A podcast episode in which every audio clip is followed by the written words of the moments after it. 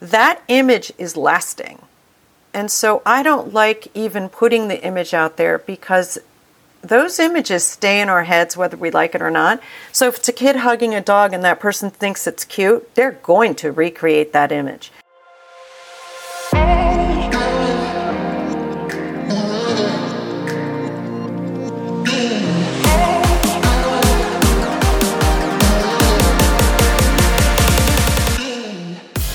Hey everyone, I have to say, recording these podcasts has been an incredible experience for me as I'm learning so much from each and every guest. Jen Shryock is another passionate expert that I had the pleasure of chatting with and learned more about children and dogs and how we can keep both safe. We talk about what to look for as red flags for potential problems between kids and dogs, how we can help to educate the public about dog bite safety with children, and even discuss the rare but serious topic of predatory behaviors directed at infants. And this episode is sponsored by AggressiveDog.com, where you can find a variety of educational offerings with a focus on helping dogs with aggression, including the Aggression in Dogs Master Course, the most comprehensive course available anywhere in the world on helping dogs with aggression, and the Aggression in Dogs Conference, a 3-day virtual event happening from October 2nd to 4th, 2020, with 10 amazing speakers, all experts in their field. You can find out more by going to thelooseleashacademy.com.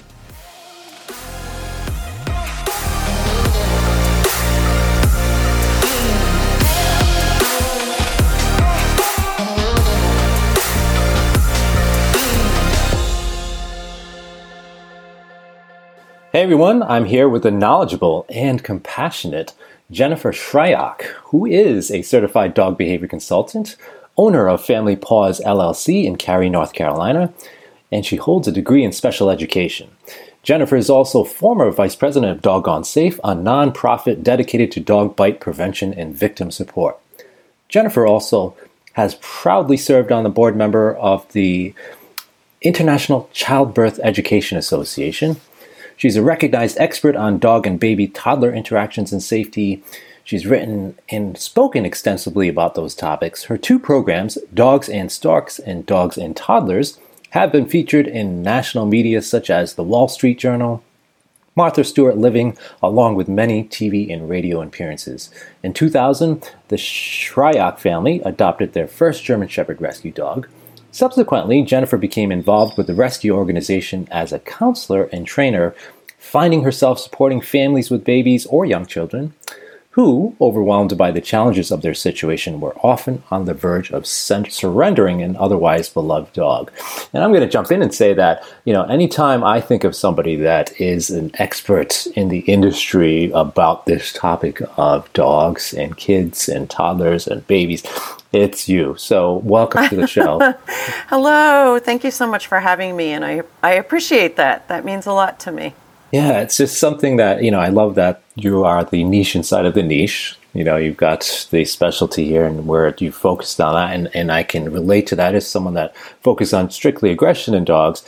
It really exposes you to a lot of information that maybe you won't see if you're kind of looking at everything at all the time. So tell us more about, kind of what got you into getting Family Paws off the ground and why you're doing what you're doing now. Sure. Well, working in the rescue group, especially with German Shepherds, a lot of people would call, like Siri, call about their dog, call about fears, a lot of fear.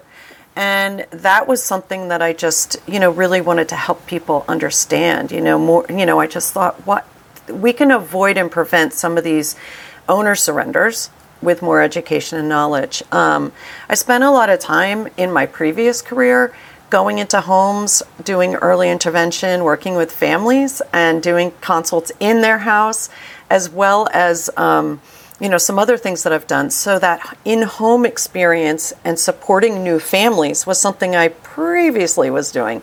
And so it just, the passion with dogs, which I've had my entire life, and supporting new families, it all kind of came together. But the need, and to prevent heartache in families and prevent bites to small children is huge. And I think there's so much that is preventable. And I want to really work to help get that out there and help families feel empowered with knowledge. And I think you said it all right there. It's such a both sides of the equation type of topic because, and we're going to talk more about that later, about why understanding the human element is so important in these cases and understanding, the family need. And I think, background, makes you perfect for that. So let's jump right into here to, as I was preparing for the show, I was going through some statistics, kind of refreshing my memory about dog bites to children. And as you know, the statistics are a little squirrely and they can be all over the place depending on where you go.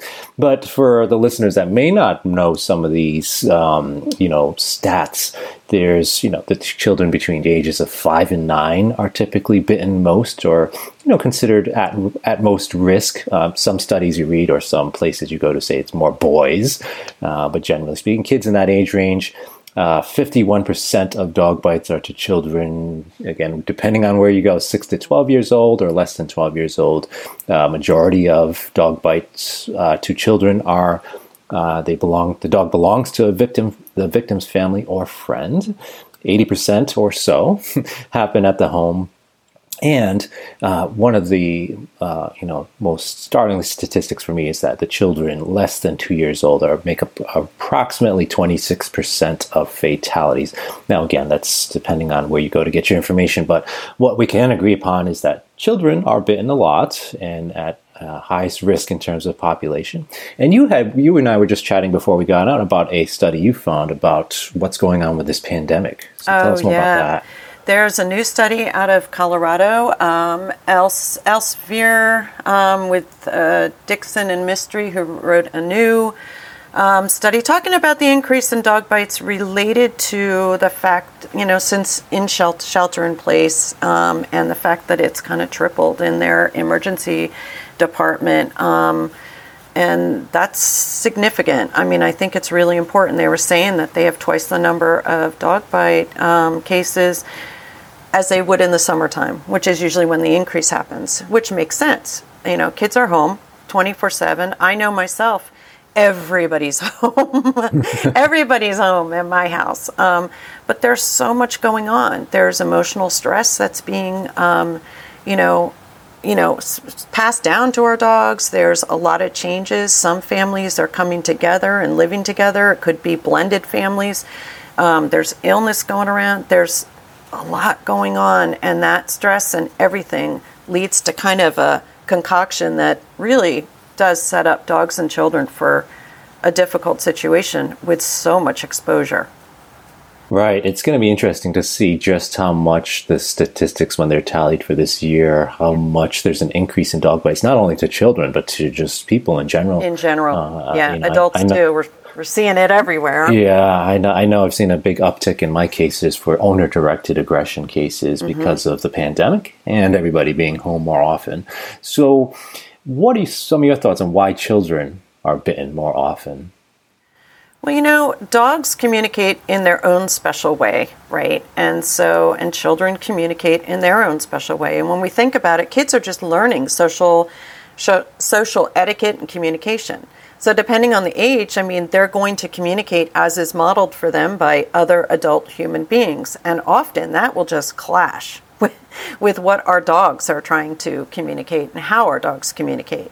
So I often find that that's the case. I think also, too, in general, society has put dogs and children as they're best friends. They need to, there's been pictures and images and stories that are all around this magical relationship and everything. And sometimes that's not the case. Sometimes, pictures can be one thing, but reality is another. And I think we have to accept and embrace each dog as individuals. And not all dogs are fans of children's attention.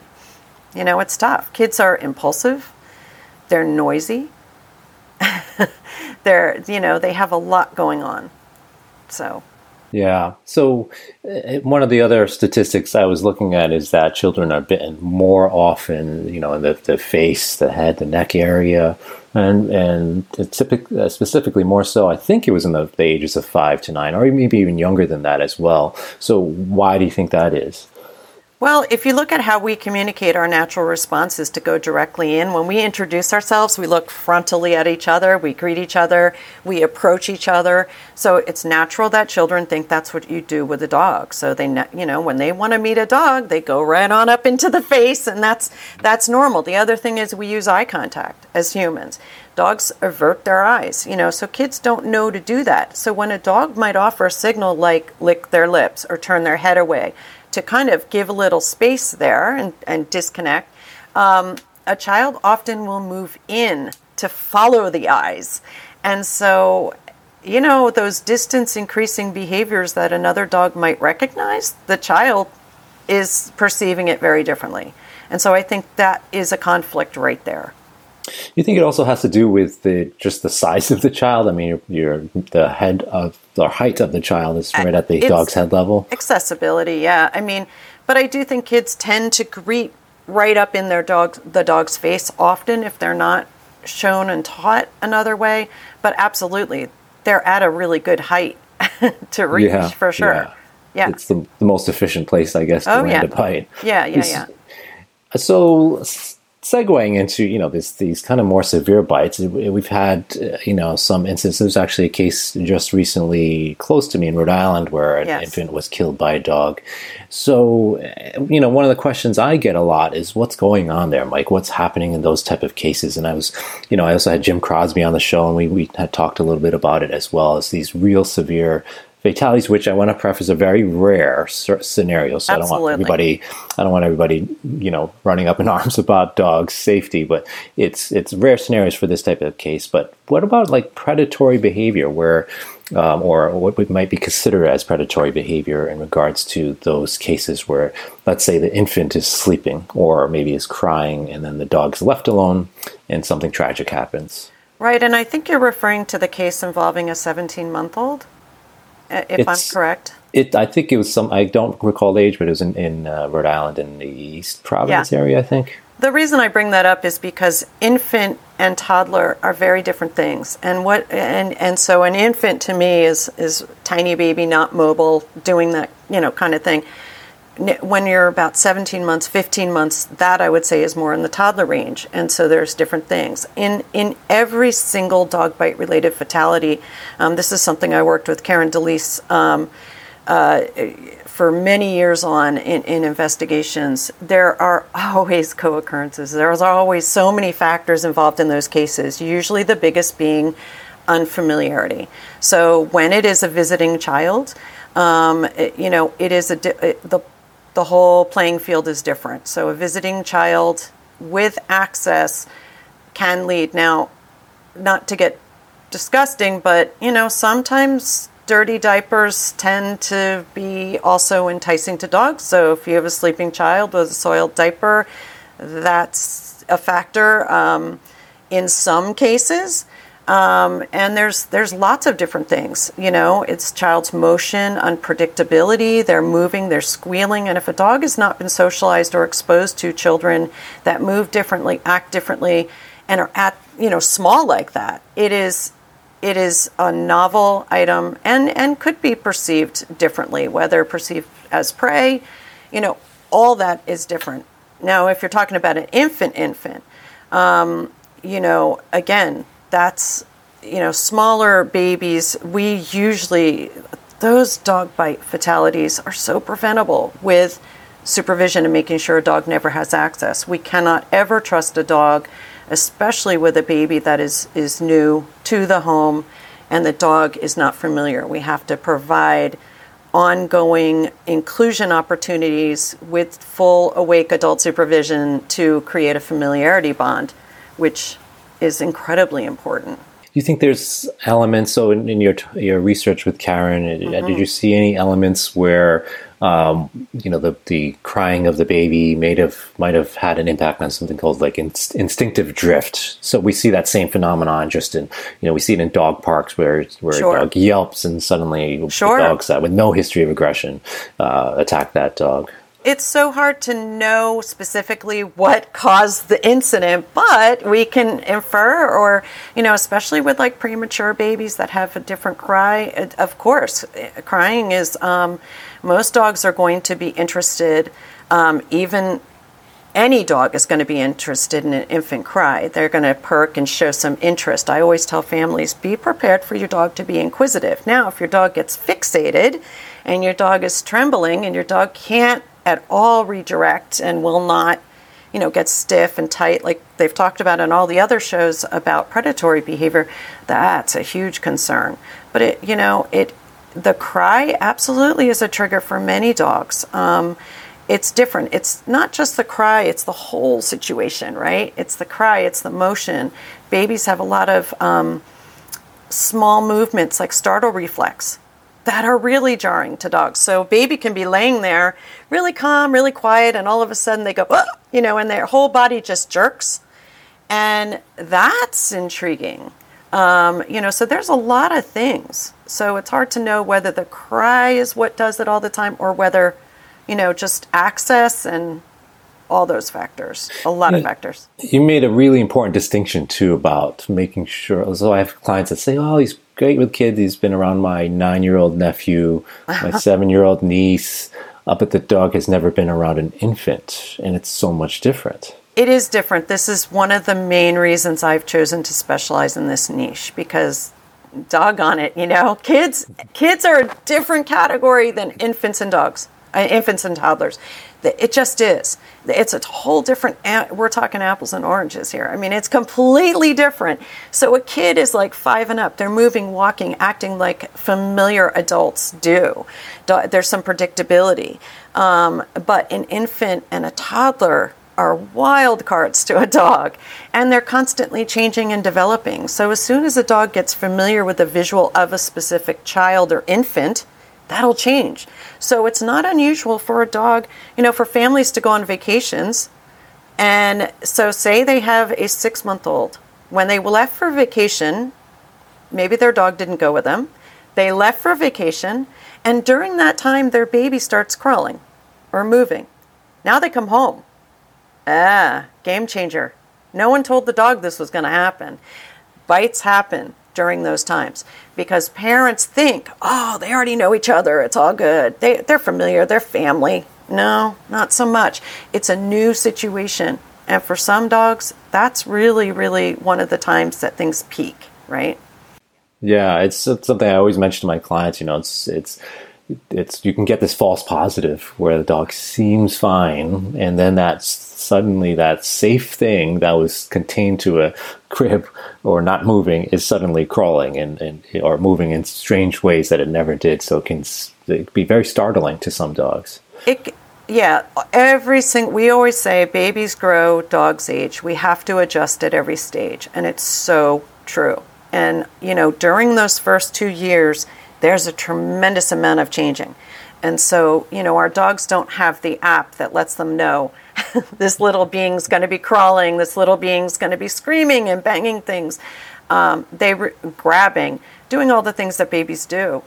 So those magical milestones for parents, the parents are more familiar with their baby, and they're assuming their dog is going along for the ride with that, but not so much. The dog needs to be prepared. We must prepare with our dogs for life with toddler, and preparing ahead of each stage is really important.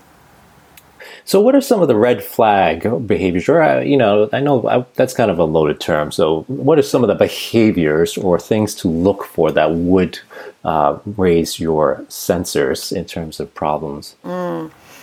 Well, dogs that have resource guarding behavior is obviously going to be a huge red flag, but dogs that also, you know, fixate.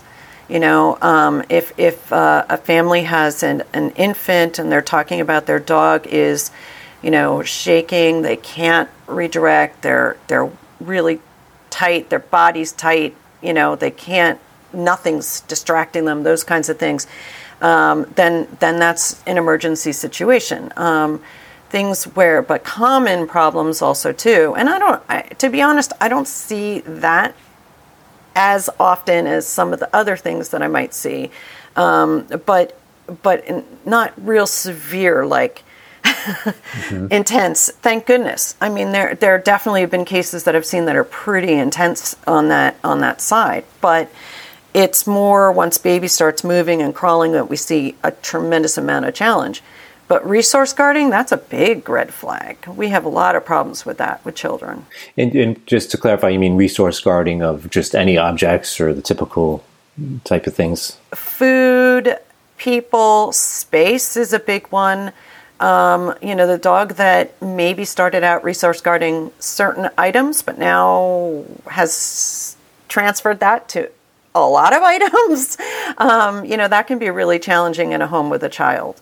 So it really, especially spatial resource guarding. So, if a child's moving in a certain area and the dog's weary and watching from across the room, and is giving a lot of signals and stuff, yeah, those kinds of situations are really tough with resource guarding because kids are all over the space.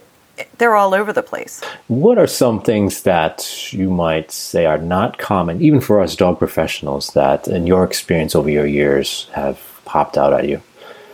As far as not common behaviors, I'm not sure. That, sort of like that you would consider a risk or something where you were like, whoa, we've got to get this dog out of the home or this is not a safe situation.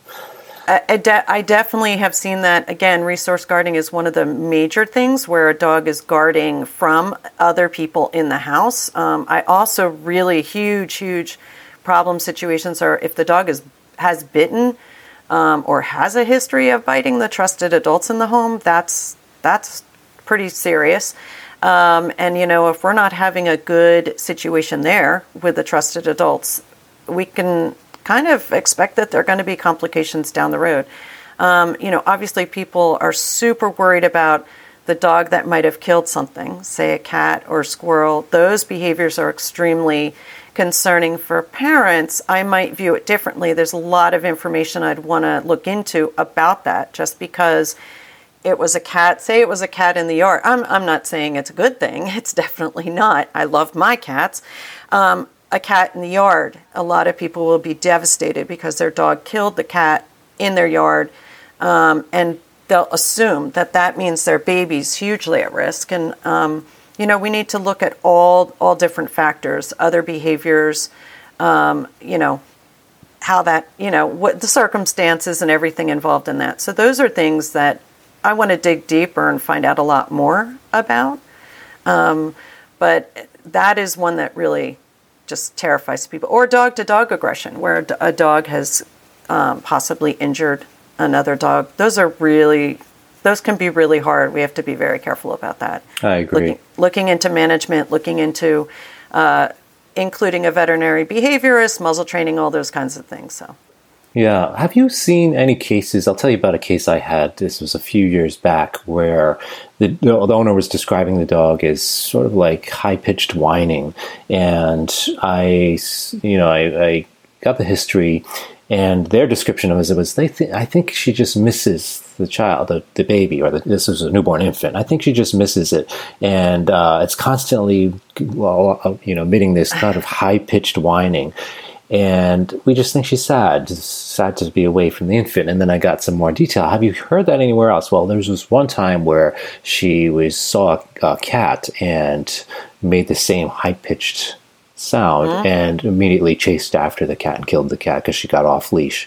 So what I think that's obviously a big red flag there is that predatory kind of yodeling that can be made by some dogs. It's not very common at all.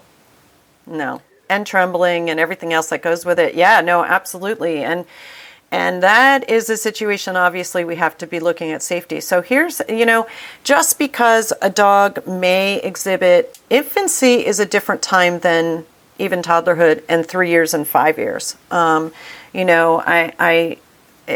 definitely is to dogs. And so strict it may be a situation that dog is absolutely not safe in the house. No parent should fear their child's going to be attacked, period. I mean, that's the bottom line. So if we're seeing something that's significant, we would be talking about a lot of different things and options for that family. But that is, I'm not a fan of parents worrying about the safety of their child or having extreme stress about that. If that is a situation that actually warrants that kind of stress, then we need to deal with that. Right. And in that case, that particular dog, they talked them into rehoming the dog to the parents' house, which was a solution for them. But it took a little talking into, because it's a paradigm shift for them, saying that they think the dog's actually missing the child. So now you're worried about the child's safety. So it's... Yeah, it is hard for families. There's so much complicated about this niche. And that is a big thing, because this is their baby. And their first baby wouldn't dare hurt their baby. And that's, it is hard for people to see it differently.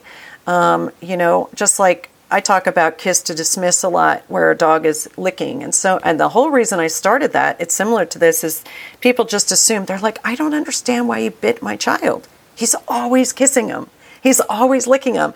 And sure enough, in most of the calls I get, and I'm sure trainers here are nodding their heads, when you get a dog and baby call, a lot of times they will talk about the dog always licked the baby. And so it pushed me to dig deeper in, I'm curious about that. What are the patterns here? What are we noticing? It's definitely a distance increasing behavior in some context. Right. There's a lot of education involved, and thankfully that's what you're doing. And, one of the ones I see often too is the dog rolls over on its belly to pet the belly. He must have wanted to be pet on the belly. He was showing his belly, so he wanted to be pet. Unfortunately, it's one of those things that, sometimes that's true, but in some cases the dog's actually using it to make the person go, trying to make the person go away. Absolutely. Or child. So. A total tap out. And, what I tell people is with that, because kids are classically, that is another situation that I'll hear is, he was rubbing his belly and, and then when my child got up, he bit him. And I say, well, okay, let's talk about that. Because what happens with children is they may pet for a longer time than the dog is enjoying it. I often talk about, like, if my daughter was combing my hair, that might be nice at first. And then it might be like, all right, enough. Okay, stop. And really, that's a dog's way of saying it. And that's why we encourage, I always say, pet, pause, see what the dog does, consent test kind of thing. It's super important that we model and initiate that education right from the beginning. That's a really cool analogy about your daughter combing your hair. Uh-huh. I can't use that same analogy, but I use one where I talk about, like, somebody getting a deep tissue massage. They would get, it feels good at first, and then if you just keep hitting that sore area for a long time, you're going to probably tell that person to stop in whatever way you need to. So, yeah, right? Yeah.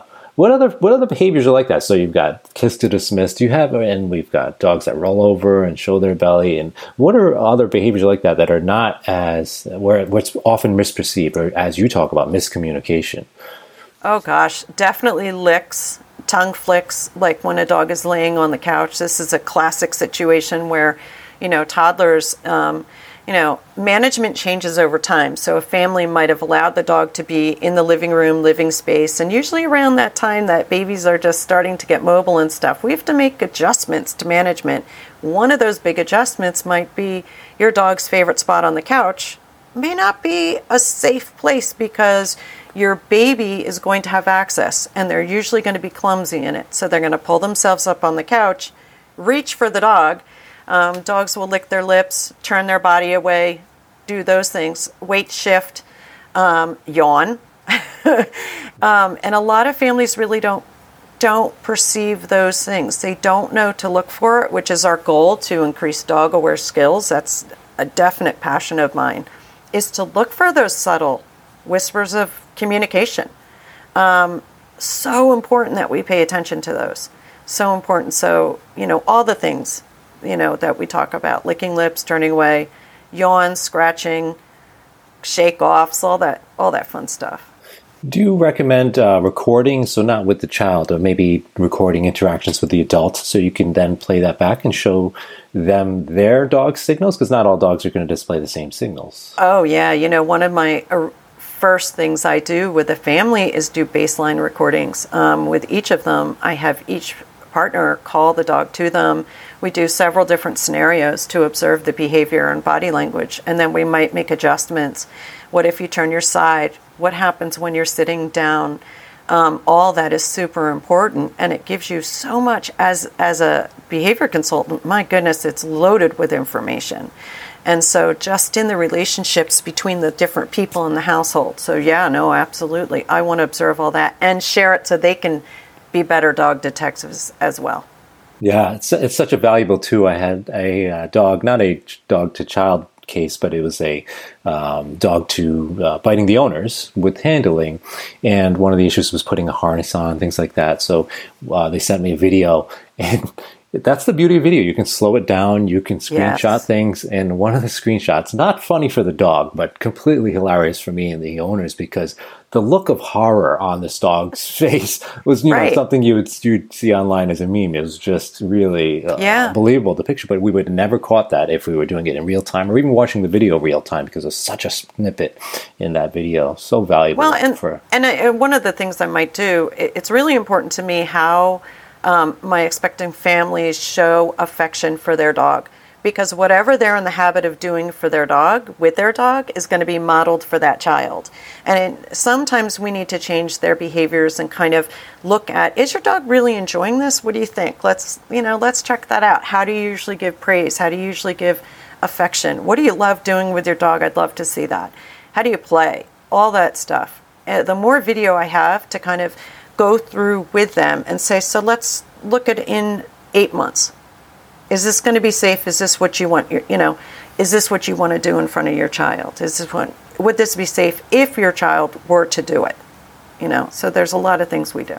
Yeah. There's so much I want to talk to you about during this episode. So I'm going to shift gears here a little bit. And because I think what we're going to see a little uptick in is, pregnant women in the next about 9 months out from April, May. And what do you see? Can you talk about what you see with dogs getting showing more guarding behaviors of pregnant women towards other family members? Do you see that?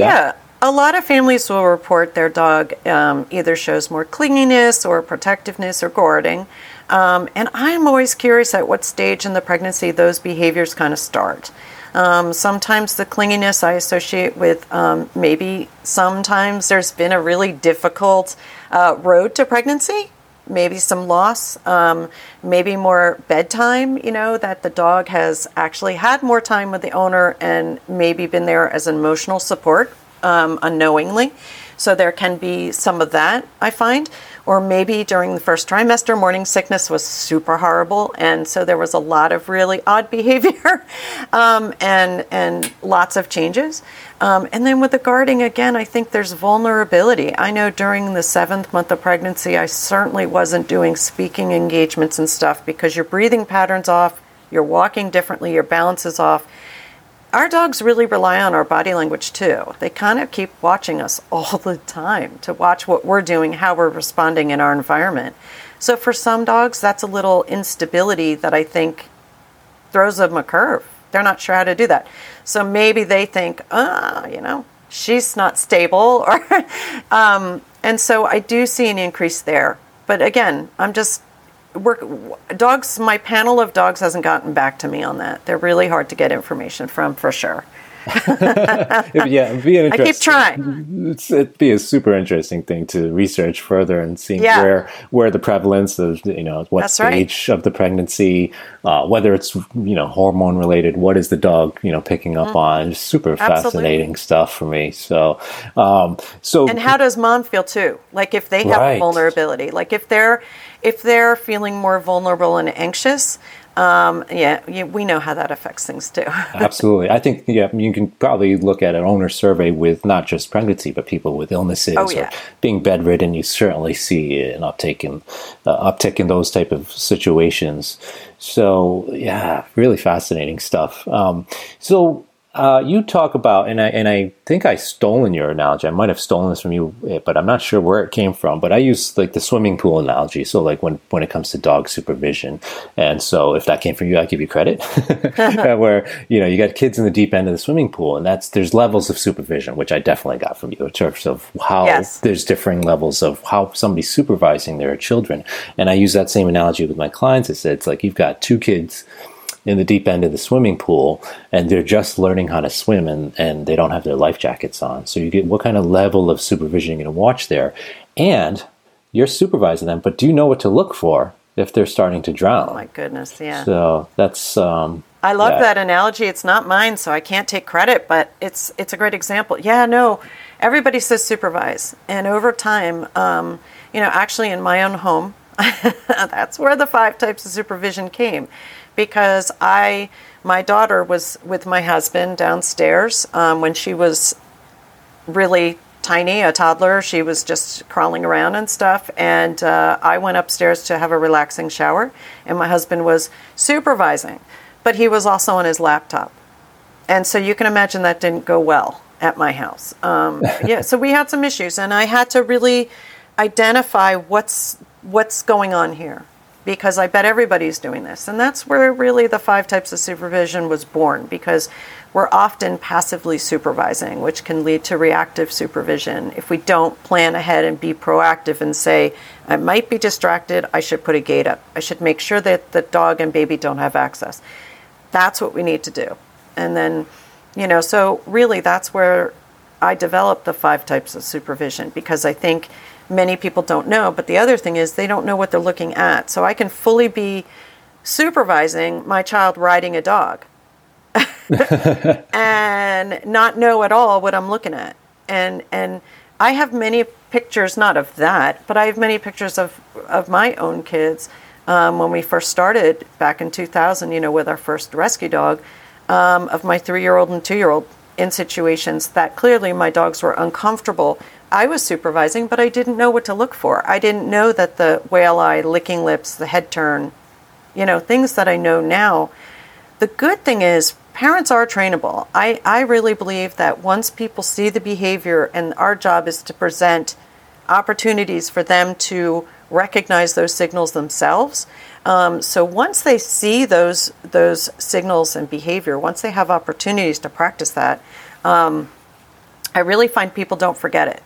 And it is important that they become really familiar with being their own doggy detective, looking at the ears, the eyes, the tail, the muzzle, gathering all those clues to solve the puzzle. It's huge. It's really important. It's so significant. And as you're saying all that, it applies to really all undesirable behaviors that dogs are going to display or that owners have problems, especially in the cases I'm working with dogs with history of aggression.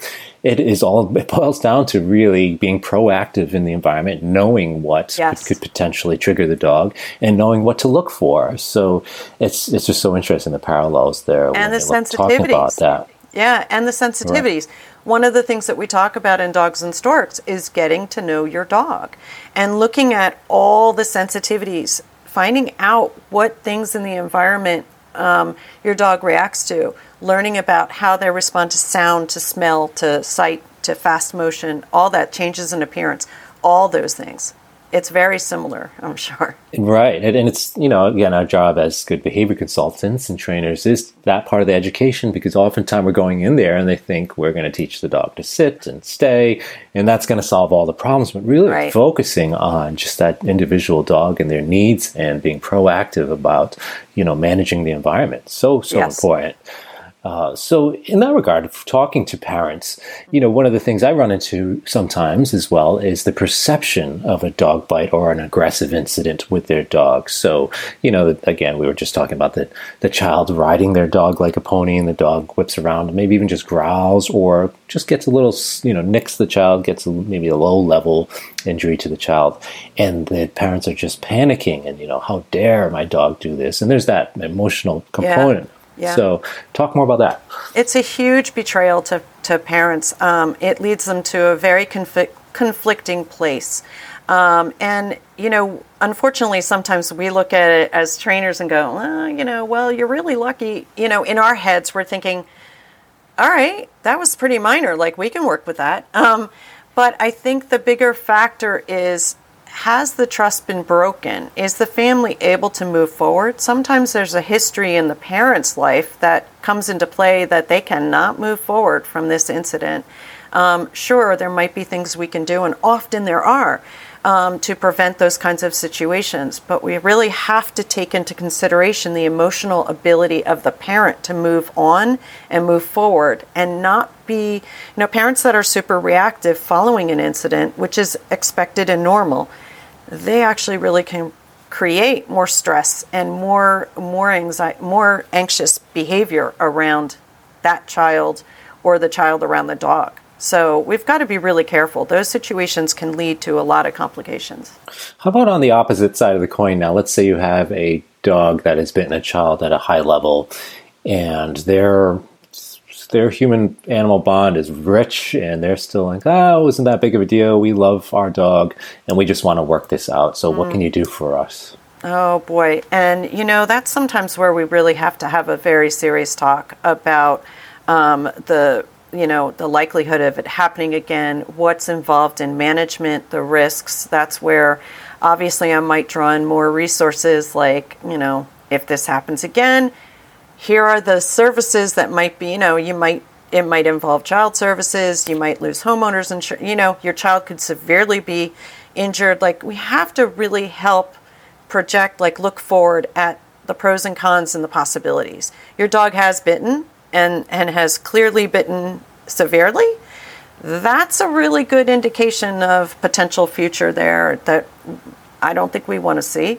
So talking them through it, because the conflict between the heart and the head is really hard. So a lot of times I will set up a very, very strict management plans that kind of makes it people have to be committed to the management. And often when they see what's really involved, when we spell it out pretty in detail, the management, muzzle training, talking to a VB, liability, you can't have other people in the house, no children. When we go down that path, they ease into the shift of, well, maybe this isn't safe and this won't work. And also, too, I also talk about the fact that we want our children to feel safe in the home. If a significant bite has happened to a child, we have to take into consideration long-term impacts of that and the stress around that as well. So it is super hard. There's a lot of factors that we have to consider. So it's a complicated case. It is very complicated. Kind of also is something I look at in terms of the degree of management when it comes to dog, intra-household dog-to-dog aggression, or even dog-to-cat aggression in the home. The parallels are strikingly the same, though, with the difference with children. Though, again, you mentioned, the emotional impact it can have for lifelong. Not to say that cats and other dogs in the home can't also be impacted by the one another dog's behavior, but it's certainly a very important consideration. You were talking about all the factors. There's just so much that goes into it. There is. I get clients that'll say, there's a certain level of bites, that the only thing to look at? It's just, there's so many other things. I was just going to say some of the other things too that I don't think people think about is the amount of judgment that's happening for this family. So they're struggling with their own feelings and emotions. They love this dog, but now outside people, such as professionals. I will say that my many families that I see that go to the emergency room, they are just in such a horrible situation. Their parenting's being judged, their dog's being judged, they're really being torn apart in some situations, not all of them, but in some. Sometimes there's the threat or the potential for social services to be involved, especially if it's a repeated situation that's been reported. Unfortunately, there are sometimes those potential. It is hard. And then family conflict. I've seen this rip families apart. I've seen it destroy marriages. I've seen, those kinds of things. It's pretty devastating. And you got to remember that this person has a genuine love. It's not just a dog. It's part of them. And so helping to go through that, to navigate that is really, really difficult. And it's complex. And sometimes people need time. Sometimes we need to have an alternative place for the dog while they feel the less anxiety in the house, to kind of feel how life would be without, there's a lot of different things that you know, I would look at as options on the table to ease them in to ultimate decision. I mean, they do get the 10-day quarantine almost always. So there's a lot of things to talk about. Right. Again, so many parallels in these cases. You know, I do the same thing with dog-dog aggression cases. You know, say, let's just get the other dog out for it. Let's see how it feels. Give everybody a little de-stress time. That's right. Right. Well, so what do you recommend to trainers that are faced with, you had mentioned child endangerment issues, things like that. What do you recommend for trainers that are faced with that or that conundrum? They walk into a home and there's a child at risk. What do you tell the trainers to do in that case? Document everything. I would make sure you have a strong team. I think it's important to document and be very honest about your concerns. If it's a severe risk, I definitely call in another trainer. I always look for backup. I often will contact a VB, but documentation is critical. I think honesty is important too, with compassion. You know, these people are already vulnerable. You're in their home. They know something's wrong. We have to be really careful, and we have to do better as a profession in that regard. I also really highly recommend that people reach out for support. That's one of the things that I feel strongly about is these cases, and you know this too, these cases are, you don't go home and go, you know, you go home and kind of have to shake off yourself. I mean, I've had times I've left a client and I literally shook off and I'm like, I get why dogs do this, you know, because I have chills, you know, so there are times that you really have to reach out and be open to learning and working with, you know, really collaborating as a team. Those cases, I believe, need a team. You know, so that's important. You have to decide. But I have sent restricted registered letters to people expressing my concerns, those things. I've also copied them with permission to the client. I always get that to share things with their veterinarian ahead of time. But I think people need a team of support in that regard. Is there mandatory reporting in some places for this? Have you experienced that? That's a really good question. And I don't know that I have the answer on that to know for sure. I think in some places it might be. I don't know if it's mandatory. I think if you think the child is at risk, reporting it is important, but I'm not sure about the mandatory part, to be honest. I think, thank goodness I haven't. I mean, I know with other professions, I have done it, but it's a rare case that I would do that. I don't ever take that for granted. I would not ever report a family unless I really seriously thought they're not getting it, and there's been multiple conversations, and this is a real severe risk. I don't ever want to go down that path for any family if it's avoidable. Right. And again, you mentioned the team approach, which is, of course, where you can get support in making those decisions. Because I think, you know, when a child's safety is at risk, we have that ethical obligation to pursue the right. Yeah. Right. Yeah. When it involves, like, calling anybody in, you know, outside of our realm, I think it's significant. So let's shift gears here a little bit to more of prevention and or actually what to do here. Now, obviously, people can go to your site, of course. But I had a great talk with Sue Sternberg in terms of what direction we would just like to see the culture of dogs turn into, at least in the United States and then across the world.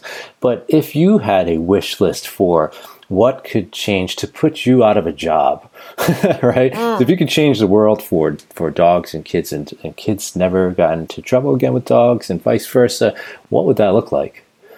So for me, it's my tagline. It's creating dog-aware generations. It's where we have that two-way dialogue where dogs communicate with us and we receive it. We get it. We're like, oh, got it. You're a little uncomfortable here. Well, we're going to ease that for you. It's the two-way street. It's respecting a dog has emotions, feelings, has some opinions about things, doesn't always want us touching them, doesn't always want unfamiliar people touching them and all that. I mean, I think it's changing that expectation that it, you know, if it has four legs and a tail and fur, we should be able to do whatever we want with them. That has got to change, and I believe it starts with. You know, are expecting families learning more and being informed more so they can model a different approach and different behavior. I believe we have a huge ability to do that. You know, a lot of people are shy away from, a lot of trainers shy away from the toddler and baby stage, but man, we have an opportunity. Those kids are soaking in information through our modeling. They learn what we teach, and they're always learning. We say puppies learn. Every moment's a learning moment. That is true of our children as well. And we've got a lot of work to do, and we can change more in those early development stages by modeling better reciprocal, respect and observing communication and broadcasting what we're seeing and that kind of thing. So that's mine, creating dog-aware generations. Right. It's really, I completely agree with that, and I love that. It's, you start with educating them when they're young about how to, interact properly with dogs. What have you seen as the most effective avenues for doing that? So, I know you advocate for education in school, maybe having a trainer pop in and do education at a school. You have your conference, you have your website, you have many ways of reaching out. What have you seen be the most effective? I think really getting the light bulb moments with parents, helping them, like using, honestly, that one-on-one, nothing replaces one-on-one consultations, that time that we can look at their dog and look at pictures and have those learning moments. A lot of times when someone comes to me and they've had an incident, I'll ask for previously taken images, and we look and play doggy detective together. And when they see it on their big screen and then they see that other dogs do it too, I'll take their image and I'll put it next to another dog showing the same body language. And they start going, oh, there is some predictability. Like that one-on-one with our clients, really helping them to see this. I know it's one person at a time, but it's that person who tells another person it's bigger than that. We're doing a lot of work, a lot of good things when we're helping one person, just one person at a time, can make a difference. I really believe it. How do we combat social media? So we got a viral video. Some dogs, like the baby sleeping on the dog, and everybody thinks it's cute and gets all like these likes and shares. Yeah. And we're, as trainers, trying to battle that. We put out information about why that's not cute, and we get, 100th or 1,000th of the amount of shares or things when we're trying to advocate for that. So what are your ideas on that? Oh, gosh, I have so many. But I don't engage in that. Honestly, I really feel that, first of all, I don't share those things. And there's a reason Family Paws Parent Education does not share examples of what I don't want. I could get a ton of followers if I shared those viral videos and used them as examples. I would rather post examples of what we want to see. So when I see something that's going viral, you'll see a post that I'll do that counters and states what we want to see. And that's just my approach. It doesn't have to be everybody's approach, but I usually don't comment because those people don't want to hear it, and I don't want to be told off, and there's no reason to argue with people who don't want to listen. So I put out what I do, and I stay in my corner, and I put out what I want to put out, and I show examples of what we want to see. And maybe that's not everybody's way, but that's my way. So it's frustrating. It is really frustrating, but I believe we've got to get more positive examples out there. That's our job. Well, I can certainly share that philosophy with you because I approach it in the same way. I don't think it's necessary to criticize others. No. It's just important. The more you put out good information about safety and how to interact with dogs and what to do in certain scenarios is the way to go, at least for me. And what I want to say to that, too, is images are impactful. So even if I'm sharing and I have a whole description of what I don't like about it or what we would change, that image is lasting. And so I don't like even putting the image out there because those images stay in our heads whether we like it or not. So if it's a kid hugging a dog and that person thinks it's cute, they're going to recreate that image. And so I'd rather show better examples. I strongly believe that. Jen, thanks so much for joining me today. You were fabulous. Lots of great information there. Where can people go to find more about you and what you have to offer? And what do you have going on? Oh, gosh. They can definitely go to FamilyPaws.com. And we have our, we just finished an educator course, we just finished yesterday. We have another one in August starting, so we're, it's the last one of the year, so we're looking, always looking for qualified educators. And we've got some new programs coming up, so that's exciting. And we're always creating new materials. We've got some great activity sheets for everybody to use with our clients. And please go to our resource page, because all that stuff is free for everybody. And I'm available to all trainers. Anybody who has questions, needs support, I welcome you to call. It's important we all support each other, especially in these tough times and cases. Yeah. Right. Jen, thanks so much. Everybody go to FamilyPaws.com. I appreciate you being here today, and I hope to talk to you soon. Thank you.